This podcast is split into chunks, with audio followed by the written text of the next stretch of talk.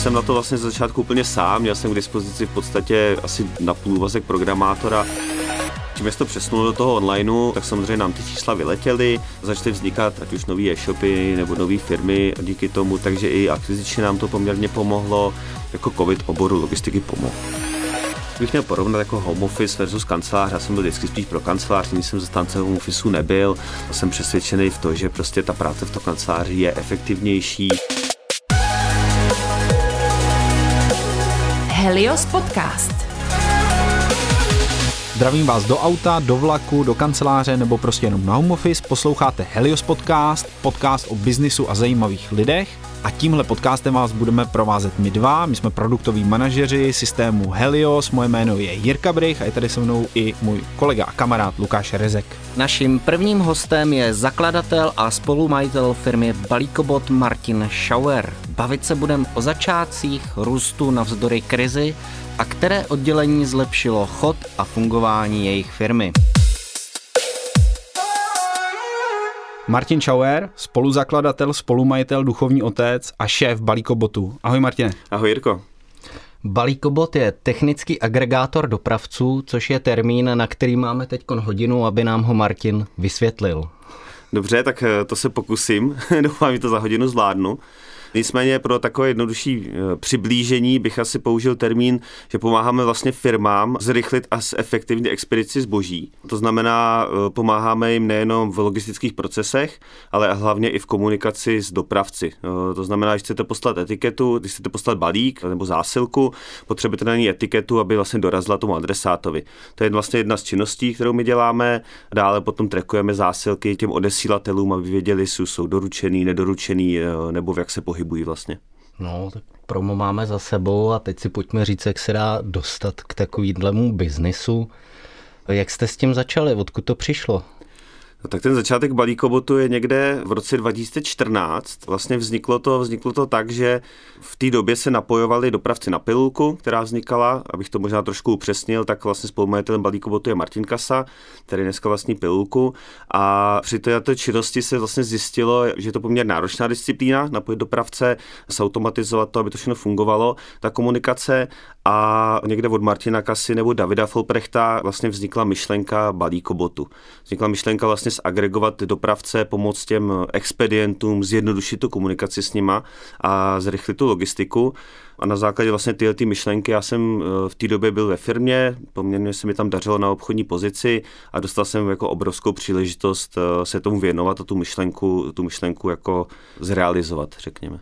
Teď, když bychom udělali takový rychlej střih od těch začátků a skočili do současnosti, co Balíkobot a dnešní situace stran covidu a my jsme e-shopový národ, nejvíc e-shopů na metr čtverečních je snad jedině v České republice. Jak vidíš tu situaci teď, nebo jak si stojíte číselně?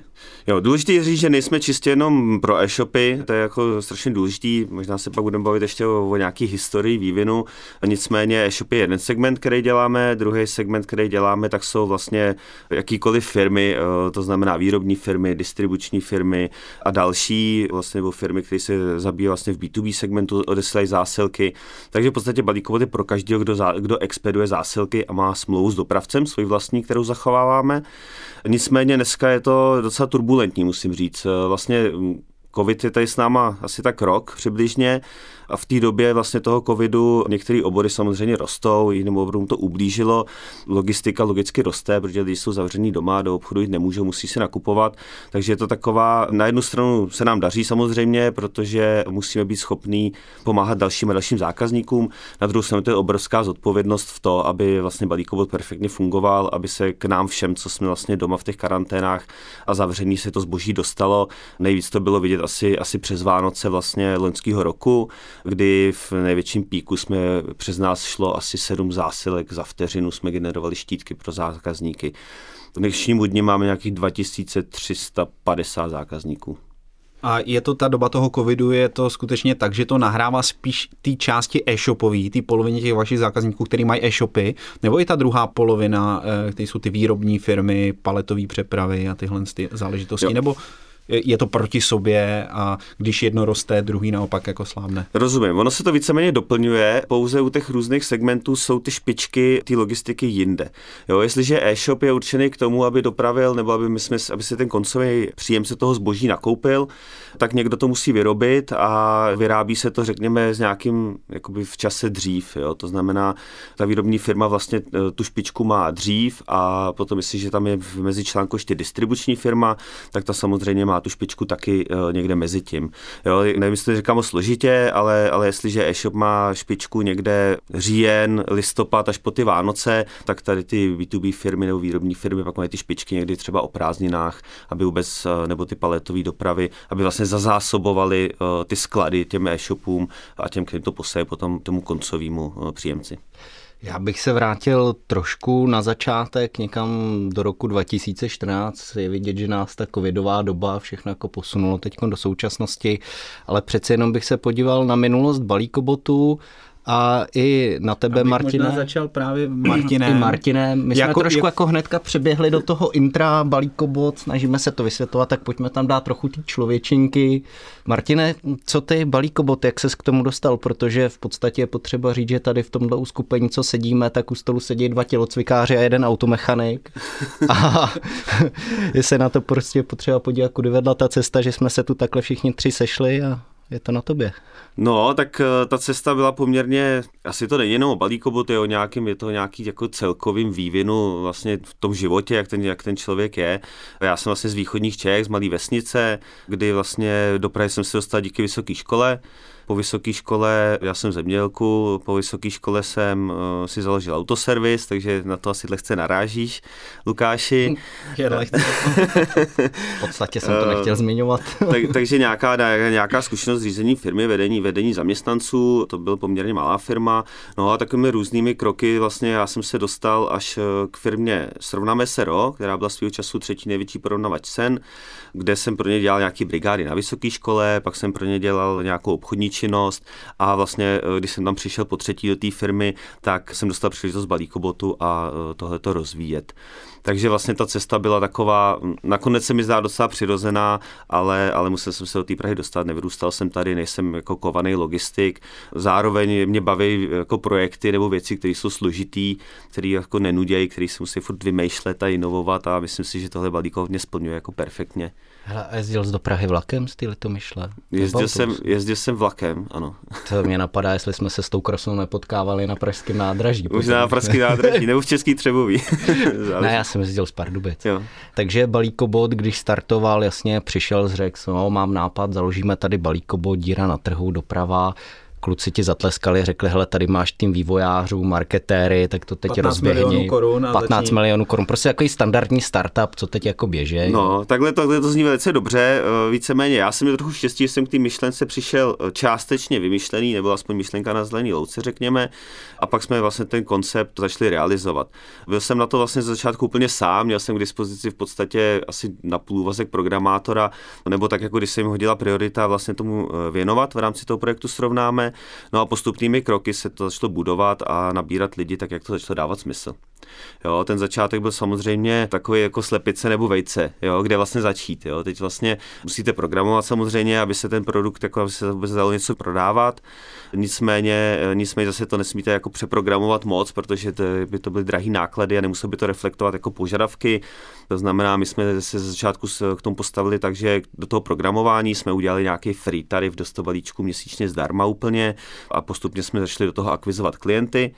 Tyhle ty klienti logicky byli jako menší, nebo měli menší aktivitu, menší rozesílku. Služba byla zadarmo, to znamená, chtěli si to oskoušet, dost často takový fajnšmekři a tak.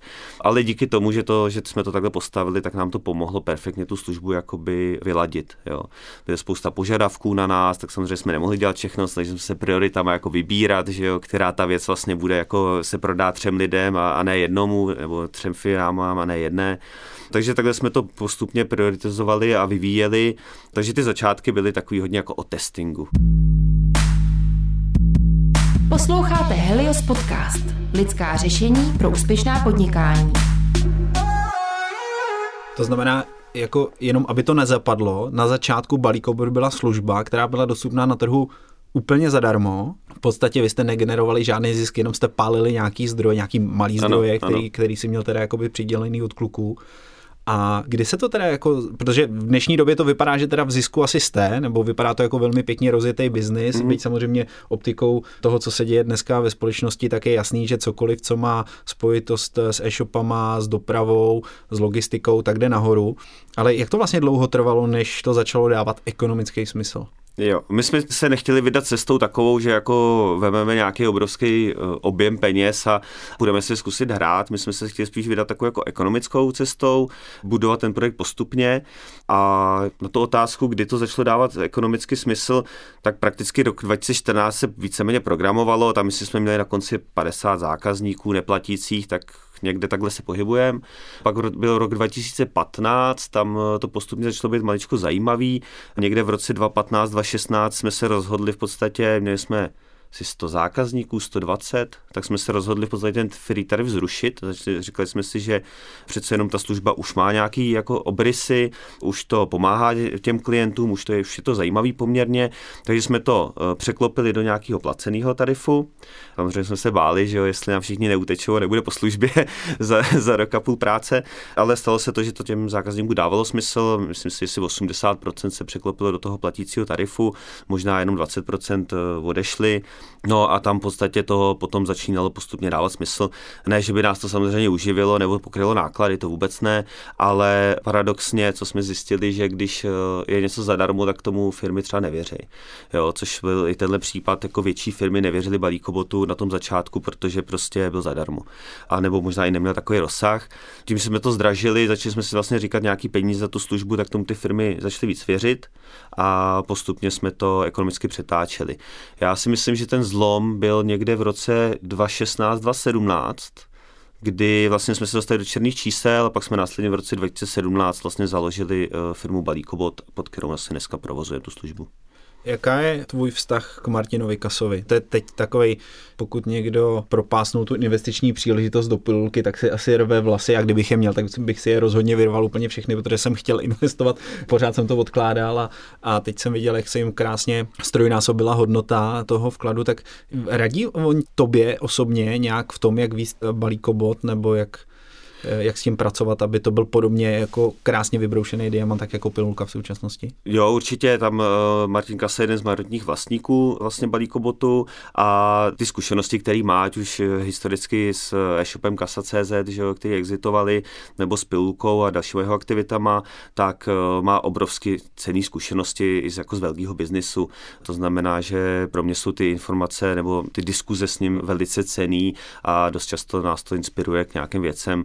Takže já si troufnu říct, že tohle je, jako Balíkobot má v tom velkou výhodu, že má vlastně takového člověka, který rád pomůže a poradí, nebo sdílíme nějaké zkušenosti v rámci firem, tak to je jako velká výhoda, si myslím. Já bych se vrátil zase zpátky k tomu prvnímu roku, kdy ty jsi byl sám sobě šéfem, marketérem, prodejcem. Vypadla mě ještě nějaká persona, kterou bys tam řekl? Asi 25 dalších. 25 dalších. Ale rád bych přišel jako k tomu, jak jsi marketoval ten produkt. Jezdil jsi na nějaký ukázky, pitch coaching a podobné věci. Jak jsi vlastně zkoušel prodávat službu, která byla zadarmo. Přesně, a neznámá. No my jsme v podstatě, nebo v té době já jsem si říkal, hele, tak těch kapacit jako na ten prodej poměrně málo, takže máme jako jenom málo možností, jak oslovit hromadně více jako zákazníků. Tu cestu, kterou jsme primárně vybrali, tak bylo to, že jsme vlastně oslovili ty partnery, jo, což partnery, představte si partnera jako systém, na kterým běží ten expedient. V roce 2014 jsme se bavíme o e-shopech, takže jeden z prvních systémů, ten už vlastně dneska možná neexistuje, takový malý, myslím, že se jmenoval Sunlight, nebo tak nějak, kterým vlastně jsme úplně začínali, pak se nám podařilo asi po půl roce nákvizovat Shoptet, nebo domluvit se se Shoptetem, což byl vlastně největší hráč e-shopový na trhu. Tam nás to vlastně začalo hodně posouvat. Potom v roce 2015-16 jsme vlastně s Aseco AS vlastně začali spolupracovat nejdřív na Orange, což vlastně byl náš první erb historicky, a potom to pokračovalo dál. I vlastně dneska máme i Green a zákazníky z Greenu. Samozřejmě těch partnerů dneska je asi 200. jo, nebo možná bych nekecal, jestli 120, přes 100 jich bude určitě aktivních partnerů, s kterými běží klienti. Takže my jsme v podstatě udělali moduly nebo konektory nebo propojení vlastně do těch systémů, kde běželi ty expedienti, a nabídli jsme v podstatě v rámci toho systému tomu expedientovi automatickou logistiku. Jo, když si to představte si, že chcete odeslat zásilku, tak máte možnost, když tady byl balíkov, jak jste museli vstoupit do nějakého systému, nevím, České pošty, PPLky, DPDčky, vlastně toho dopravce, s kterým jste to chtěli poslat, a tam si naťukat, že to teda pojede pro Martina Schauera tady na Revoluční 16, že tam bude udaná cena, dobírka, jo, přepisovačka, jako hodně náročný jak časově, tak na chyby. Kdežto, když vlastně Balíkobot to všechno udělá sám, to znamená, by si to, já nevím, třeba Lukáš nebo Jirka by si to tady objednali na e-shopu někde v košíku, a vlastně ty informace z toho košíku se přes nás protečou plně automatizovaně na toho dopravce a zpátky zase nějaké informace, třeba ta etiketa nebo tracking. A tohle to bylo jako obrovský zajímavý nástroj právě i pro ty systémy a samozřejmě potom pro ty jejich expedienty nebo pro ty jejich klienty. A díky tomu, díky té partnerské práci jsme se vlastně začali dostávat do podvědomí. Pak s těma partnerama, kteří byli implementovaní, tak jsme dělali jakoby akce, různé akce marketingové, newslettery, kampaně a tak dále, aby jsme vlastně ty zákazníky pochytali, a pak jsme začali jezdit po konferencích a to nám taky hodně pomohlo. Hele, Balíkobot, takhle když to řekneš na první dobrou někomu Balíkobot, tak jsem 100% přesvědčený o tom, že většina si představí, ano, to bude nějaká služba, která mi to zabalí, udělá ten balíček, jo, a bude to prostě vyloženě to delivery. Kdo na to přijede kurýr. Kdo na to přišel jako na ten Balíkobot, nebo jak seš ty osobně jako spokojený s tím názvem? Teda pokud to není tvůj nápad Balíkobot. Můj nápad to není, je to vlastně historicky k tomuhle názvu. Já už jsem přišel, když jsem to dostával jako možnost na tom pracovat dál, rozvíjet to. Je pravda, že to jako evokuje balíky, takže ano, jsou tam dva takový faktory, který to trošku jako limituje. Jeden faktor je, že jako Balíkobot evokuje prostě balík, že jo? To znamená, když my dneska spolupracujeme s poměrně velkou škálou paletových operátorů nebo paletových dopravců, tak někteří jako se koukají na to, vlastně děláte ty balíky a do toho vlastně nezapadá segment palet. Jo? Přitom dneska přes nás projde 200 000 palet měsíčně, co vyrobíme etikety. Takže to je jeden taková věc, kterou jsme se museli trošku popasovat, a to asi víceméně o vysvětlení. Ale ta druhá věc, ta byla trošku složitější, protože si přesně nás pletli s dopravcem dost často, jo, ty klienti. Jo, a nejvtipnější bylo, že třeba jsme jako posílili PPCčka, že jo, tak jsme dělali ty kampaň pořádnou, a teď nám začali volat ty koncoví zákazníci, kteří čekali ty zásilky, kde je moje zásilka, vy jste mi to Balíkobote ztratil, jo, teď kde to DPDčko, nebo kde to ta pošta vlastně jako má, jo, už měla tady bejt a nebyla tady. Jo, takže jsme zase museli třeba ty PPCčka jako předělávat, aby jsme se jako odlišili od toho, že nejsme dopravci, jsme technologie, to znamená, vůbec nevozíme žádný zásilky, nemáme žádný auto, kterým bychom to převáželi nebo manipulovali. V podstatě jsme jako software, to znamená, přes nás jdou datové toky, data, ale ne fyzicky už ta krabice. Ty jsi nám říkali docela ještě zajímavý příběh o tom, jak jsi to promoval na začátku na nějaké výstavě, že se na tebe přišli ptát ty lidi, že jsi měl docela narvaný sál lidí, kterým se to je taková vtipná příhoda ze začátku. Já si myslím, že to byl dokonce rok 2014 nebo začátek 2015. My vlastně konference jsme začali najíždět tím, že konference, jako není to zadarmo, že jo, začínající služba, je tam nějaká investice a tak dále. Tak jsme začali s barcampama, jo, což jsou takový, já nevím, jestli to znáte, jsou to prostě takový výstavy. Bylo to, myslím, různě po republice v té době, ani nevím, jestli to dneska ještě dělá, nebo v rámci covidu možná určitě ne. Jmenovali na stand-up komedy teď. Jo. A byl to o tom, že v podstatě tam jeden tam prezentoval drony a druhý tam prezentoval, já nevím, logistiku, nebo to jsem se třeba snažil zrovna já, a další prezentoval, já nevím, zase jako chytrou domácnost třeba a internet věcí a takové věci, takový jako myšmaš prostě různých nápadů.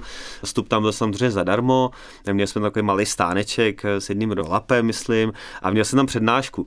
A na tu přednášku přišel jeden člověk, který teda zrovna měl e-shop shodou okolností, tak jsme se aspoň mohli teda bavit o tématu, a v půlce toho přišel vlastně jiný člověk a říkal, jsem tady správně na tu logistiku nebo na tu expedici, a já říkám, jo, jste, a to pojedeme jako do Nepálu, nebo co budeme řešit, a já říkám, neřešíme balíky, jako vyskladňování balíků a automatizaci, jo, tak to nic, a odešel za bouch, jo. Takže to byla takový začátky vtipný. No. To je zase dobrý, že jsi měl tak poutovou prezentaci, že se ti v polovině počet diváků zdvojnásobil. Ano, když se na to podíváš takhle, tak je to určitě pozitivní. Tím bychom mohli jako navázat na to, že se zase vrátíme zpátky do dnešní doby, kdy vlastně dá se říct, že covid vám pomohl nebo foukl do plachet, jo, jako... Jako, jak bys to definoval? Určitě nás to akcelerovalo nějakým způsobem. Tím, jak se to přesunulo do toho onlineu, nebo nuceně přesunulo, tak samozřejmě nám ty čísla vyletěly. Začaly vznikat i ať už nový e-shopy nebo nové firmy díky tomu, takže i akvizičně nám to poměrně pomohlo. Takže v tomhletom obor logistiky, jako covid oboru logistiky pomohl.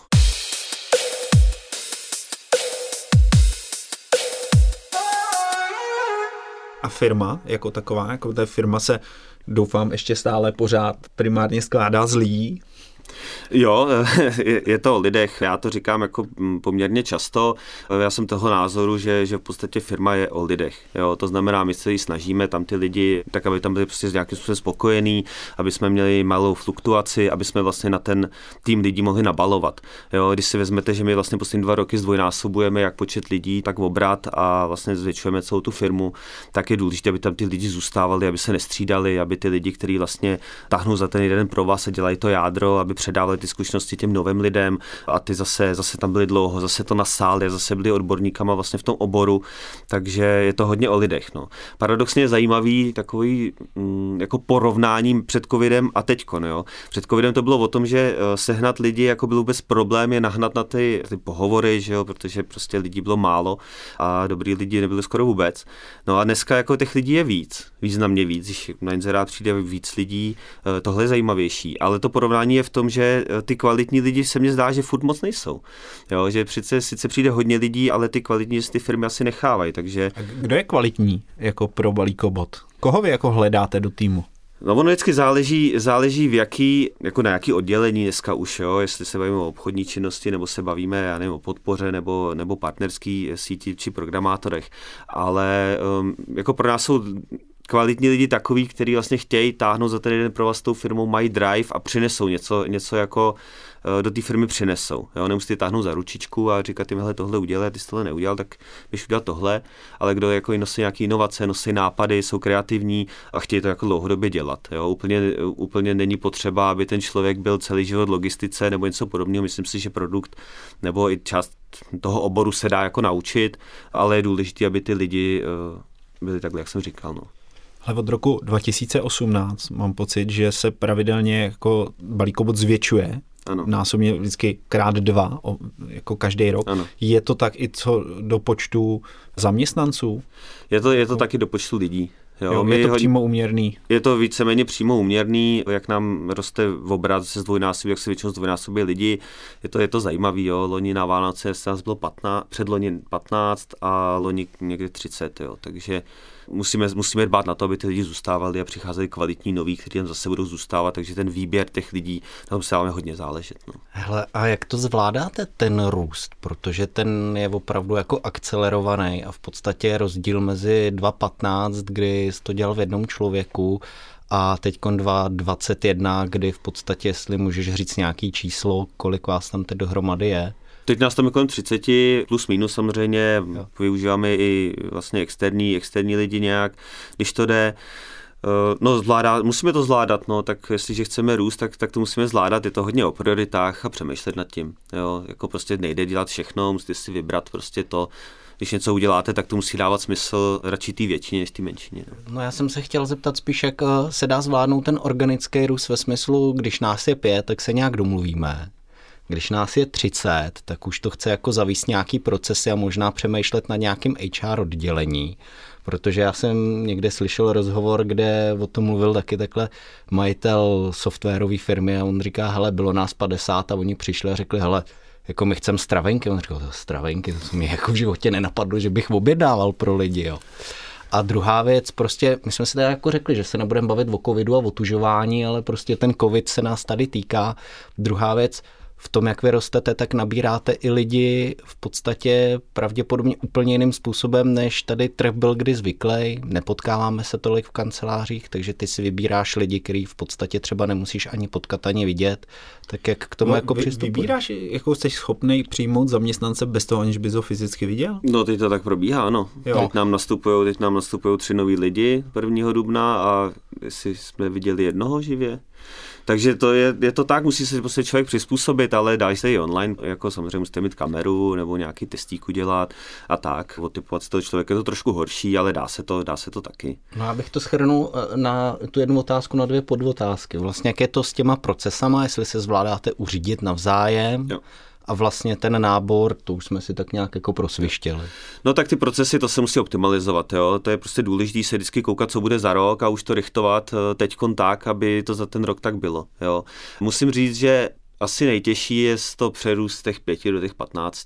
Tam byl jako takový zlom poměrně. Jo, to je takový to one man show versus už nějaký lidi a to řízení a teď jako udržet tu kvalitu a tak dále. Potom vlastně někde jsme předloňským roce, takhle nějak jsme vlastně už nabrali HR, to nám hodně pomohlo, to musím říct, že nám hodně pomohlo. To je dobrý highlight tohle. Pomohlo nám HR, to si myslím, že jako není úplně zvykem. V podcastech většinou se že slyšíš to, že ano, potřebujeme sales, makat na salesu, na těch procesech, no. Ale že by někdo řekl, že firmě pomohlo to, že zavedli HR. To si myslím, že to by možná v prvním podcastu jsme první, kdo to řekl. Je to kromě těch HRových podcastů. No tak samozřejmě. HR nám samozřejmě neudělá jako čísla do biznesu, ale jestliže se je schopná postarat o ty lidi, je schopná udělat kvalitní předvýběr těch lidí, nějaký třeba testíky, aby jsme z toho člověka oskoušeli a věnuje se celý téhle agendě plus jako v nějakým firemní kultuře, socializaci a tady těm věcem, tak to je právě jako to důležitý. A hlavně ty stravenky potom, že? Ty stravenky, no. Stravenky, no. Máte stravenky? Nemáme. Máte nějaký benefity? Nebo jak ty jako se staráš, nebo jak se Balíkobot stará o svoje lidi? No tak v podstatě tam je asi souhrn nějakých věcí, které tam jsou a samozřejmě takový ty srandy jako neomezený kafe a kupujeme ovoce lidem, aby si mohli dát a tak dále. Snažíme se, aby měli dobrý jako platový podmínky. Samozřejmě, že to obchodník, tak je to uměrného jeho činnosti. Když to obchodník není, tak jeho kvalita malé, ale snažíme se, aby jsme na tom trhu vlastně i v těch platových podmínkách byli, řekněme, jako na tom líp, aby ty lidi si prostě nestěžovali z tohohle pohledu a fungovali a mohli jsme na to nabalovat. No. Připravujete se nějak, nebo máte vůbec jako v plánu nějakou zahraniční expanzi? Tady vím, že třeba zásilkovna tato řeší, že jo, slovo zásilkovna v zahraničích úplně jako nebude rezonovat, tak to řeší nějakým jako jiným způsobem. Balíkobot taky úplně nezní mezinárodně. Jo, pro mezinárodní vstup my se k tomu stavíme poměrně podobně jako vůbec růstu té firmy od toho začátku. To znamená, dneska Slovensko obchoduje, máme tam dopravce napojený, ten trh normálně aktivně funguje a další trhy připravujeme další dopravce.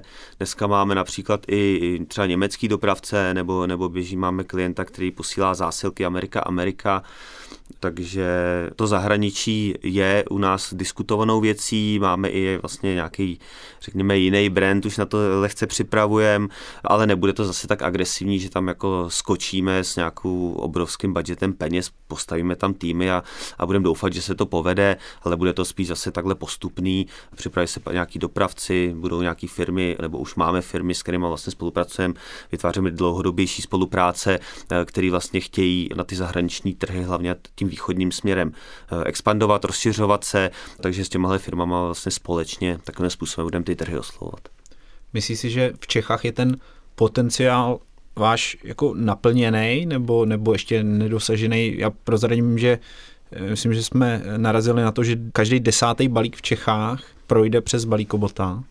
Tak co se týká těch balíků, tak můžeme mít někde, nebo z těch čísel vyplývá, že máme někde k 10% trhu toho balíkového, ale ten trh je podle mě, jsme jako, si trofnu, že jsme úplně na začátku ještě. Jo.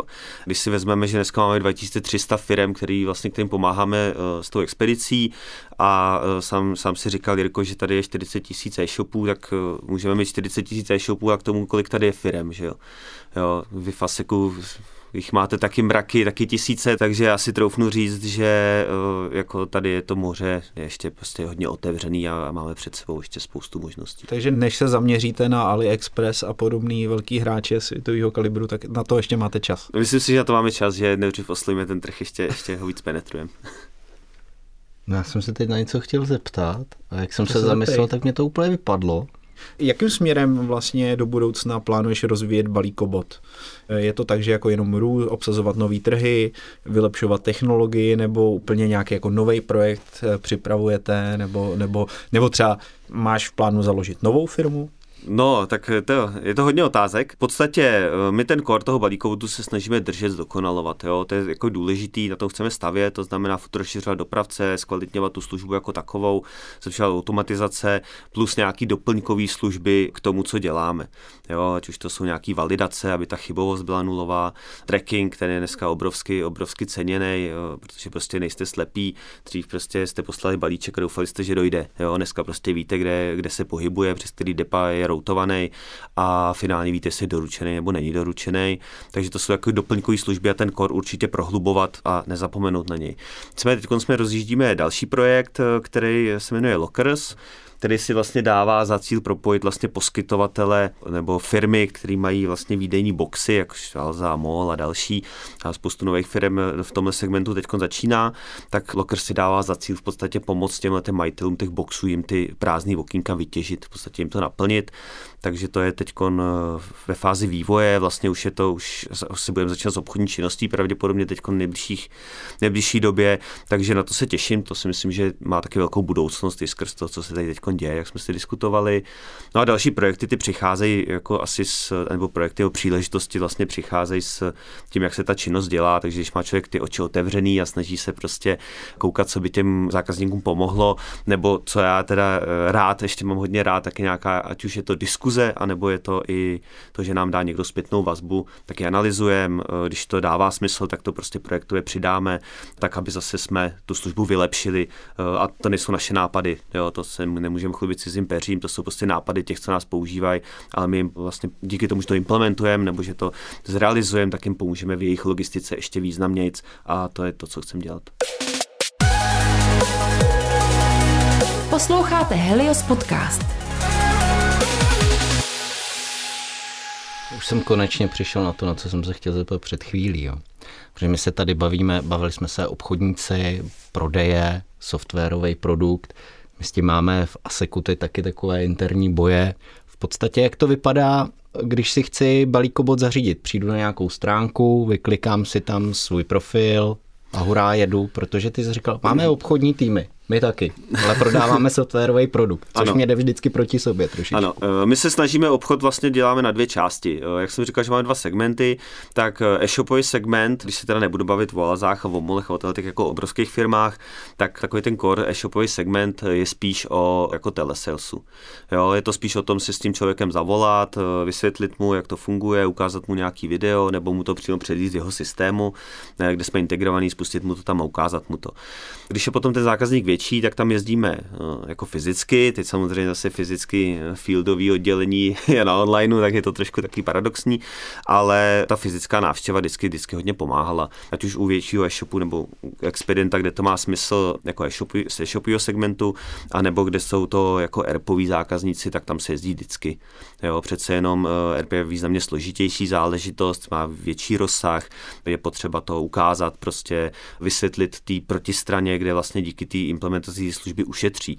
Jo, to není o tom, si koupím službu a mám jako hotovo. Jo, je to vlastně o tom, že ten náš člověk jim musí jako pomoct s nějakýma logistickými procesama, to znamená, hele, tady nepopisujte krabice, ty zbytečný, ten počítač, jo, nebo takové další věci, které vlastně jako vylepšíme v rámci toho skladu.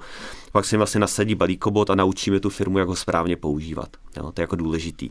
Správný používání, správně sledovat zásilky, ve správném čase ty etiketu tisknout a další věci, správně nasadit ty validační nástroje vlastně v tom procesu, aby toho expedienta to nezasekávalo, ale naopak mu to pomohlo.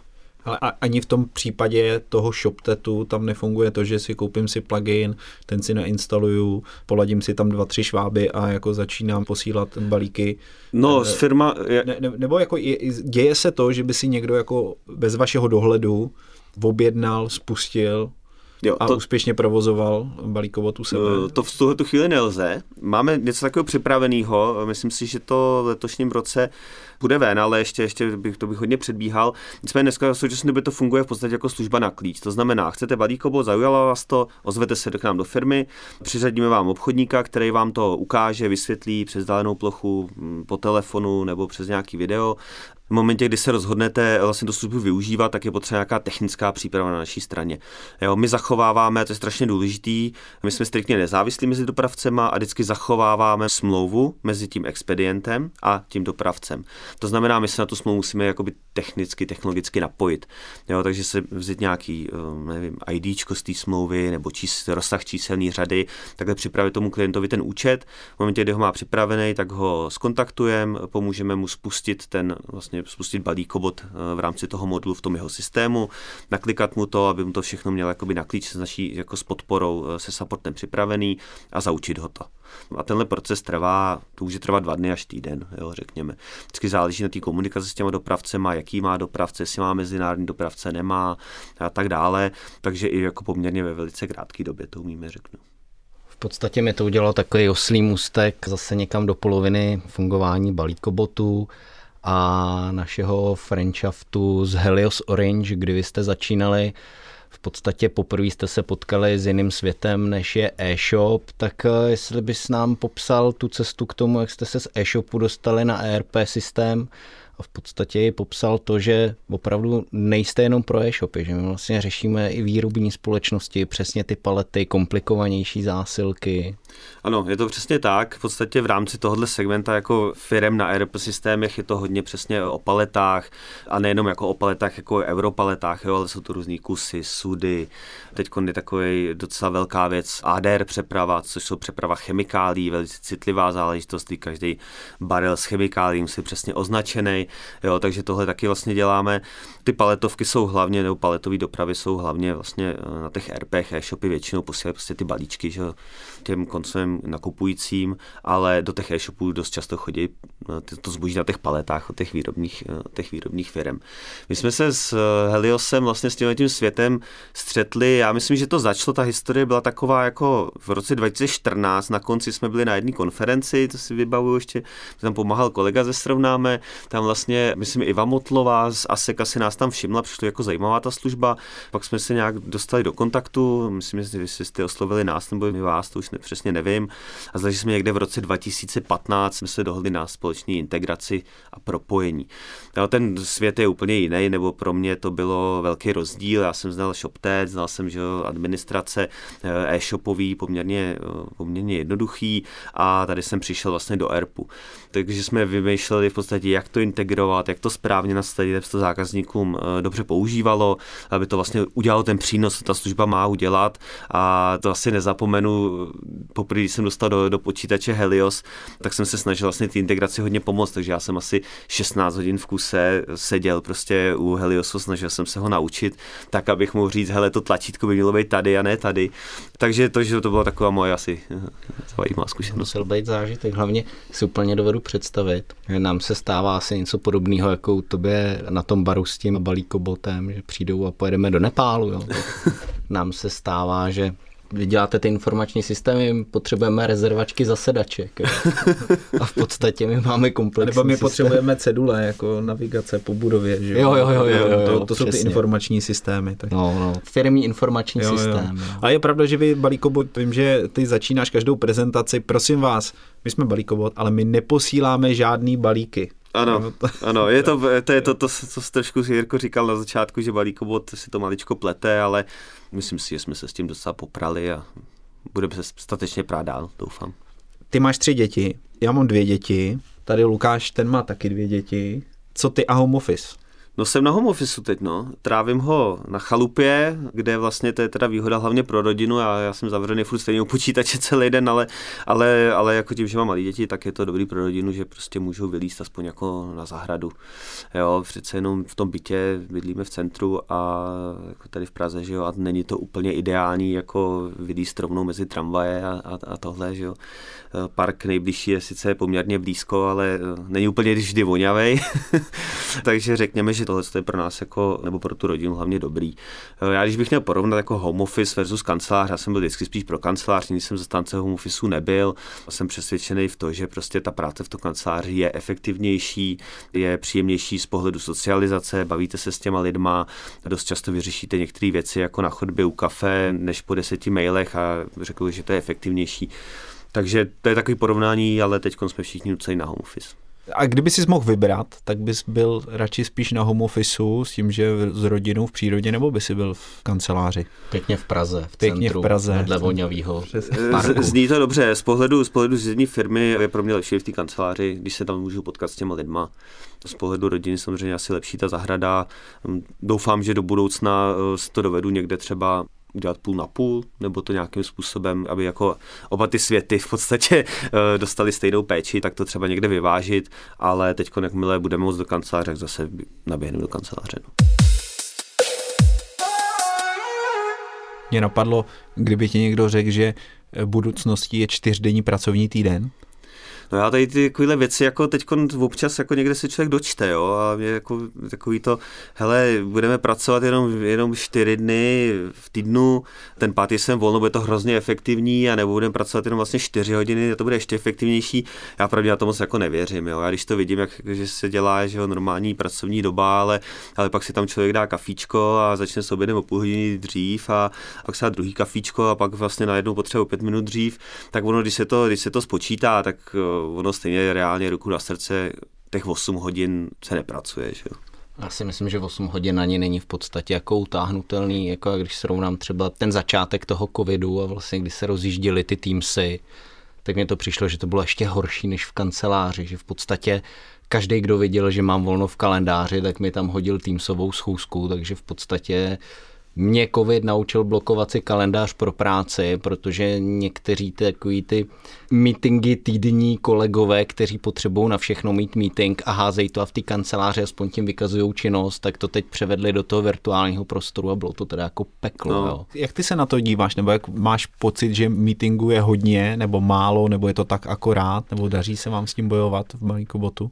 Já bych řekl, že to je hodně podobný, akorát se to přesunulo do online. Jo, to prostě ty schůzky jsou potřeba dělat živě, bavit se s těma lidma, ten e-mail vám prostě nevytrhne ten z paty ani, jako třeba používáme, v Teamsi taky používáme, máme tam vlastně ten chat a tyhle věci, že takovou jako rychlou komunikaci v rámci firmy to používáme, ale prostě pro mě vždycky bylo příjemnější si s těma lidma prostě pobavit, vyjasnit si to. Přece jenom psaná komunikace je, dost často vznikají nějaký komunikační šumy, řekněme, a když se budeme bavit jako lidi prostě, tak to vzniknout nemusí, nebo se tomu dovedeme vyhnout.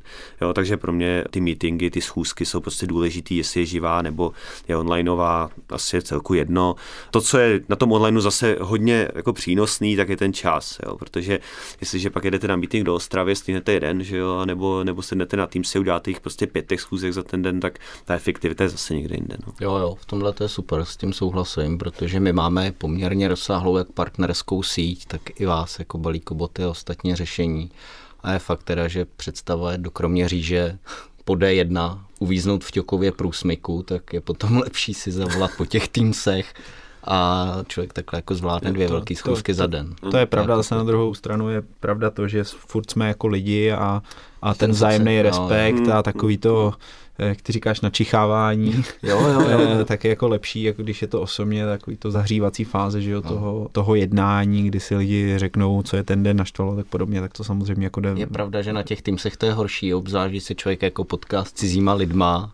Vy jsme měli, myslím, s Balíkobotem tento týden jednání s nějakým německým partnerem, kde se mluvilo anglicky, tak se tam otevřeli videa, protože tady v Čechách je docela zajímavý prvek je, že my si ty videa jako nepouštíme, jo? Že většinou to je, pustíme si video, ne, já mám tady slabou linku, děti jsou na home officeu, padá to, nemám hotový vlasy, vypadám strašně. Pořád se ještě jako v tomhle prostoru jako hledáme a neumíme se v tom najít, no. Jo. A myslím si, že ta doba se jako nezmění, no. Jo, já třeba si na to můžu navázat nebo zareagovat, tak já jako v tomhle to určitě jako vnímám. Je třeba i jako, taky sedíme jako lidi, že jo, proti sobě, vidíme se a myslím si, že v těch vyjednáváních je to jako příjemný vidět tu protistranu, jak se tváří, jo, ten obličej a tady to, což přesně i u těch týmů je potom jako nevýhoda, že dost lidí se prostě zavře někde prostě doma a tu kameru si nezapnou a pak je to jednání dost často taky může jako nabírat nějaký směry, který nechcete, no, ale hele, je to pro všechny stejný, takže musíme s tím asi se srovnat. No.